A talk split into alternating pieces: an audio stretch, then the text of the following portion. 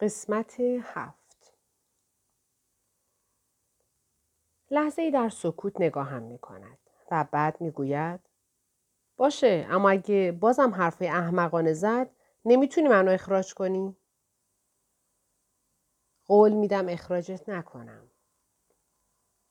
با این حرف او دوباره دست مارشال را می‌گیرد و بیرون می رود. رایل هنوز دارد پایم را میبندد که می‌گوید خواهرم برای تو کار می‌کنه؟ آره یکی دو ساعت پیش استخدامش کردم. دستش را دراز می کند و از جعبه کمک های اولیه چسب بر می دارد. می‌دونی اون توی تمام زندگیش هیچ وقت شغلی نداشته؟ می‌گویم خودش به هم گفت. آروارش سفت شده و به نظر نمی رسد مثل چند لحظه پیش آرامش داشته باشد. ناگهان به فکرم می رسد شاید خیال کرده من خواهرش را استخدام کرده ام که از این طریق بتوانم به اون نزدیک بشوم. من تا قبل اینکه تو بیای اصلا نمی‌دونستم خواهر توه. قسم می‌خورم. به من نگاه می‌کند و بعد به پایم. من خیال نکردم تو می‌دونی؟ شروع می‌کند به چسب زدن روی باند. می‌دونم خیال نکردی. فقط نمی‌خواستم خیال کنی یه جورایی می‌خواستم تو رو توی تله بندازم. ما از زندگی دو تا چیز متفاوت می‌خوایم. یادت هست؟ سر تکان می‌دهد و با دقت پایم را روی میز می‌گذارد. می‌گوید درسته. من تخصصم اینه که با هر کسی یه روز بیشتر نباشم و تو دنبال جام مقدسی. میخندم. حافظه خوبی داری. می‌گوید آره لبخند بیرمقی روی لبهایش ظاهر می شود. اما فراموش کردن تو هم سخته. خدایا او دیگر نباید از این حرفها بزند. کف دستهایم را روی میز فشار می دهم و پایم را پایین می گذارم. یه واقعیت بی پرده داره میاد. به میز کنار من تکیه می دهد و می گوید سراپا گوشم. هیچ تردیدی نمی کنم. می گویم من مجذوب تو شدم. در مورد تو چیز زیادی نیست که دوست نداشته باشم و با وجود اون که من و تو چیزهای متفاوتی از زندگی می‌خوایم ممنون میشم اگه دوباره همدیگر رو دیدیم حرفهایی که منو سردرگم می‌کنه نزنی. این واقعا انصاف نیست. سر تکان می‌دهد و می‌گوید نوبت منه. دستش را روی میز کنار من می‌گذارد و کمی به جلو خم می شود. من هم مجذوب تو شدم. در مورد تو چیزهای زیادی نیست که دوست نداشته باشم. اما یه جورهایی امیدوارم دیگه هیچ وقت هم دیگر رو نبینیم. چون من خیلی بهت فکر می‌کنم و این رو دوست ندارم. پس گمون می‌کنم بهترین کار اینه که از هم دوری کنیم. چون این رابطه برای هیچ کدوممون سودی نداره. نمی‌دانم چطور توانست اینقدر به من نزدیک بشود. اما می‌دانم فقط حدود سی سانتیمتر با من فاصله دارد. این فاصله کم موجب می شود توجه کردن به کلماتی که از دهانش خارج می شود برایم سخت باشد. او به من چشم دوخته است اما به محض اینکه صدای باز شدن در را میشنویم در یک چشم به هم زدن خودش را به وسط اتاق میرساند تا وقتی آلیسا و مارشال به ما برسند رایل خودش را سرگرم چیدن جعبه هایی کرده است که روی زمین افتادند. آلیسا به مچ پایم نگاه می کند. می‌پرسد چه حکمی صادر شد؟ لب پایینم را بیرون می دهم. برادر پزشکتون میگن باید چند روزی راه نرم. بطری آبم را می دهد. خوب منو داری؟ تا وقتی تو استراحت می‌کنی من می‌تونم کار کنم و تا جایی که می‌تونم تمیزکاری رو انجام بدم. کمی آب می نوشم و دهانم را پاک می کنم. الیسا من تو رو همکار نمونه ماه اعلام می کنم. لبخند می‌زند و رو به مارشال می کند. شنیدی؟ من بهترین نیروی هستم که داره. مارشال بازویش را دور او حلقه می کند و بالای سرش را می بوسد. من بهت افتخار می کنم آیسا. از اینکه او را آیسا نامند که گمان می کنم کوتاه شده آلیساست خوشم می آید. به اسم خودم فکر می کنم و به اینکه آیا هرگز مردی پیدا خواهم کرد که بتواند آن را به لقب نفرت انگیز ایلی تبدیل کند یا نه؟ نه زیاد خوب نیست. آلیسا می‌پرسد می‌خوای تا خونه کمکت کنیم؟ با یک پا پایین میپرم و امتحان می‌کنم. فقط اگه بشه تا دم ماشینم کمکم کنین خوبه. پای چپمه. احتمالا بتونم راحت رانندگی کنم. جلو می آید و بازویش را دورم حلقه می کند. اگه می‌خوای کلید رو بده به من. من در رو قفل می کنم و فردا میام اینجا رو تمیز می کنم.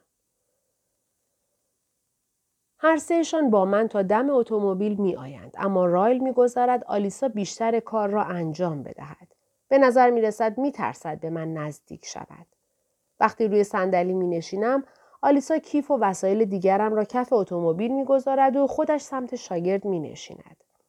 گوشیم را بیرون می آورد و شماره اش را وارد می کند. رایل به پنجره تکیه می دهد.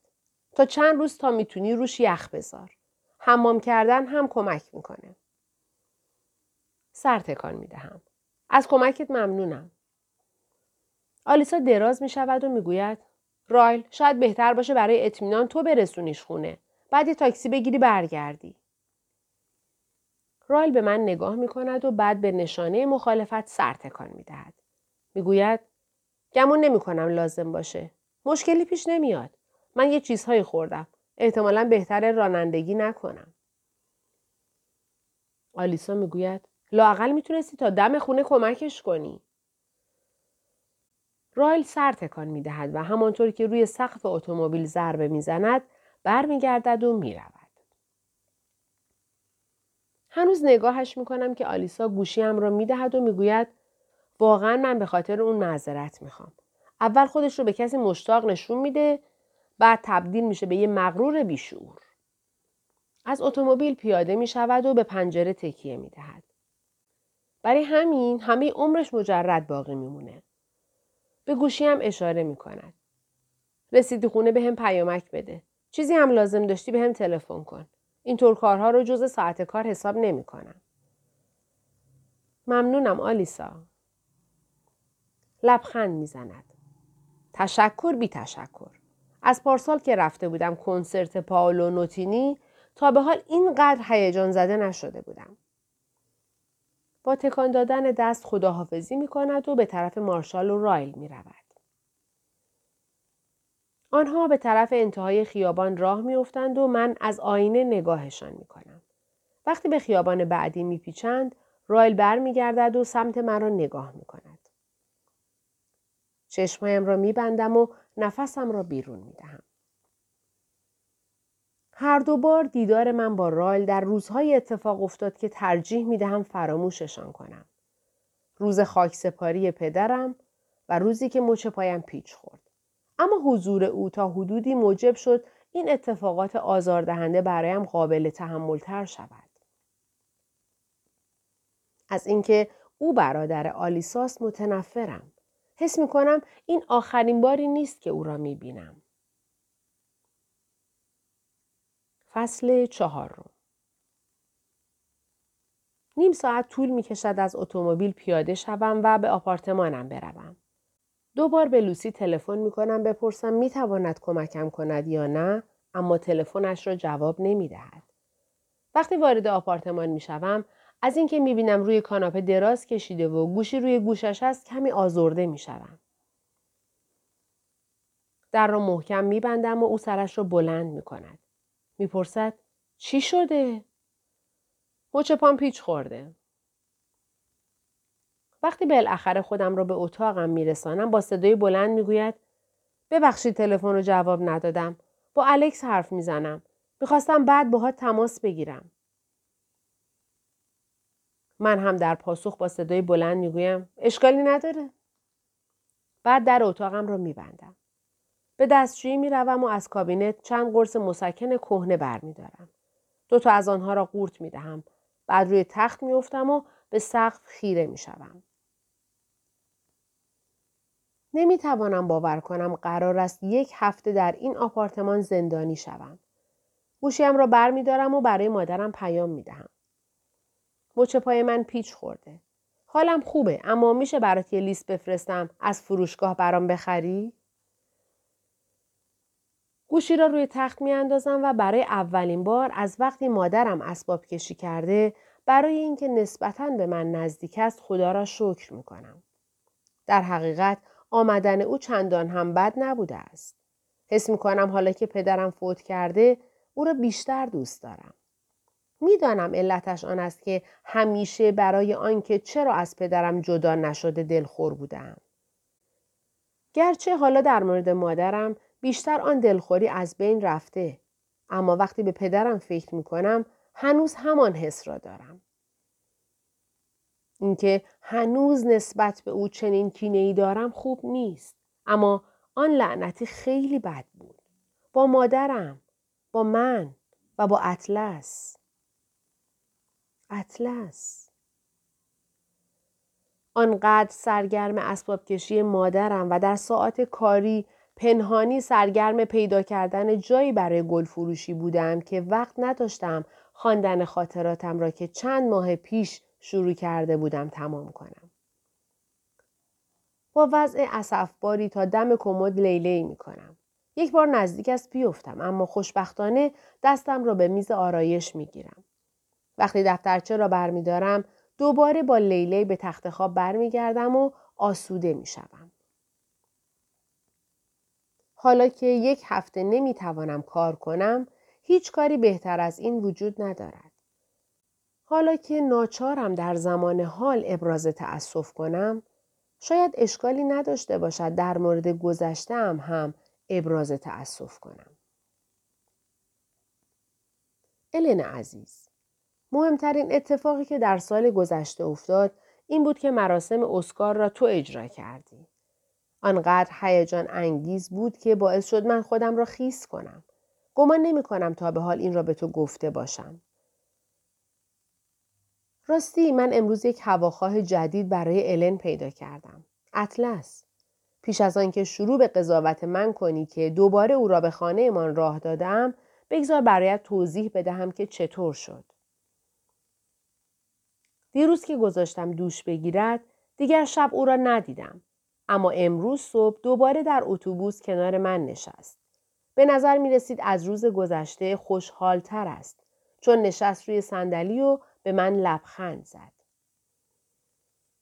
نمی‌خواهم دروغ بگویم. دیدن او در لباسهای پدرم عجیب بود اما آن شلوار از آنکه فکر می کردم خیلی بهتر بود. گفت حدس بزن چی می‌خوام نشونت بدم. به جلو خم شد و زیپ کوله پشتیش را باز کرد. چی؟ یک کیف بیرون آورد و آن را به من داد.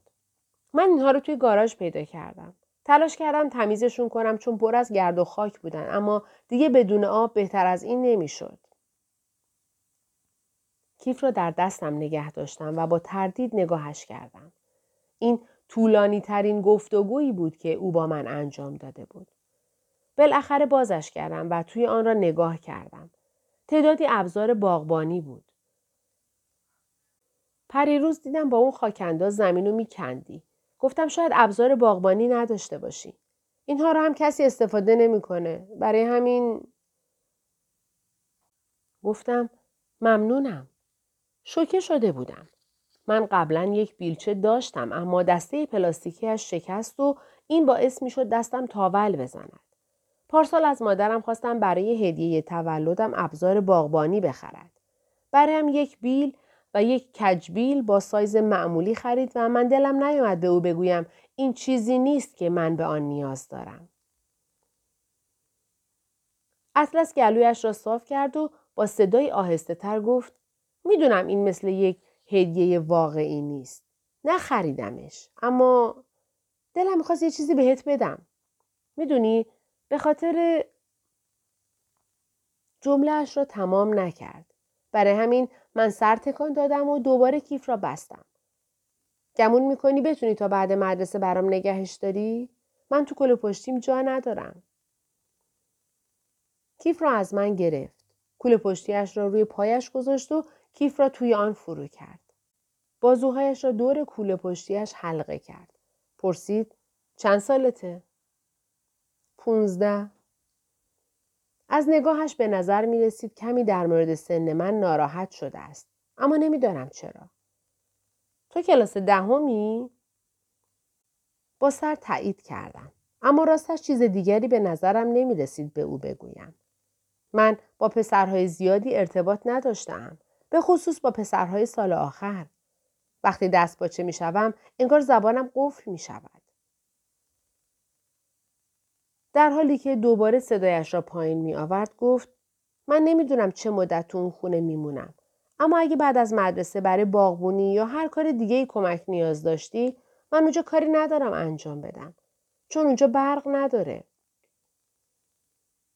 خندیدم و بعد فکر کردم آیا اصلا باید به جملاتی که در تحقیر خودش گفته بود میخندیدم یا نه؟ ما بقیه راه را در مورد تو صحبت کردیم. الن وقتی گفت حوصلش سر می رود از او پرسیدم آیا برنامه تو را دیده است یا نه. او گفت دوست دارد ببیند چون فکر می کند تو با مزه ای اما تماشای تلویزیون برق می خواهد. این هم جمله دیگری بود که نمی‌دانم باید با آن میخندیدم یا نه. به او گفتم بعد از مدرسه می تواند برنامه تو را تماشا کند. من همیشه برنامه های تو را ضبط می کنم و وقتی تکالیفم را انجام می دهم آنها را تماشا می کنم. با خودم فکر کردم در ورودی را قفل می کنم و اگر پدر و مادرم زودتر به خانه آمدند به او می گویم از در پشتی برود. تا وقتی سوار اتوبوس بشوم که به خانه بروم دیگر او را ندیدم. این دفعه کنار من ننشست چون کیتی پیش از او سوار شد و کنارم نشست. می‌خواستم از او بخواهم از آنجا برود اما آن موقع خیال می‌کرد گلویم پیش اطلس گیر کرده است و آن روز حسابی روی این مسئله مانور می‌داد. برای همین گذاشتم کنارم بنشیند. اطلس جلوی اتوبوس بود و پیش از من پیاده شد. او به طرز بدی در ایستگاه اتوبوس ایستاد و منتظر شد من پیاده شوم. وقتی پیاده شدم کوله پشتیش را باز کرد و کیف ابزار را به من داد. در مورد آنکه صبح برای تماشای تلویزیون دعوتش کرده بودم حرفی نزد. برای همین من طوری رفتار کردم که انگار بدیهی است. به او گفتم بیا. پشت سرم وارد خانه شد و من در را قفل کردم. اگه پدر و مادرم زود اومدن برو حیات پشتی و نظار ببیننت. سر تکان داد و با خنده گفت نگران نباش. همین کارو می‌کنم. از او پرسیدم چیزی می‌خواهد بنوشد و او گفت حتما. برای هر دوی ما خوراکی و نوشیدنی به اتاق نشیمن آوردم. من روی کاناپه نشستم و او روی صندلی پدرم نشست. من برنامه تو را روشن کردم و فقط همین. ما زیاد حرف نزدیم چون من تمام آگهی ها را زدم جلو اما متوجه شدم که او در تمام لحظات تنز می خندید.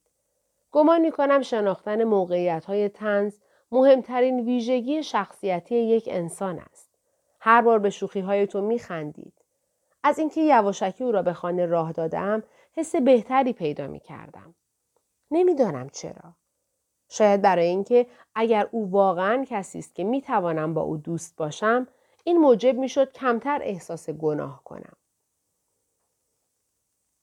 فاصله بعد از آنکه برنامه تو تمام شد او رفت. می‌خواستم از او بپرسم باز هم می‌خواهد دوش بگیرد یا نه اما آنطوری زمان آمدن پدر و مادرم خیلی نزدیک می‌شد. اتفاقی که اصلا دلم نمی‌خواست بیفتد این بود که او ناچار شود از حمام بیرون بپرد و به رهنه در حیات پشتی بدود. خیلی وحشتناک می‌شد. لیلی الن عزیز بس است دیگر بازپخش. یک هفته ای تمام بازپخش؟ من متوجهم که تو هم به وقتی برای استراحت نیاز داری. اما بگذار یک پیشنهاد بکنم. به جای آنکه یک برنامه در روز ضبط کنی می توانی دو برنامه ضبط کنی اینطوری می توانی در نصف زمان همیشگی دو برابر کار کنی و ما هم هرگز ناچار نخواهیم بود پای برنامه های تکراری بنشینیم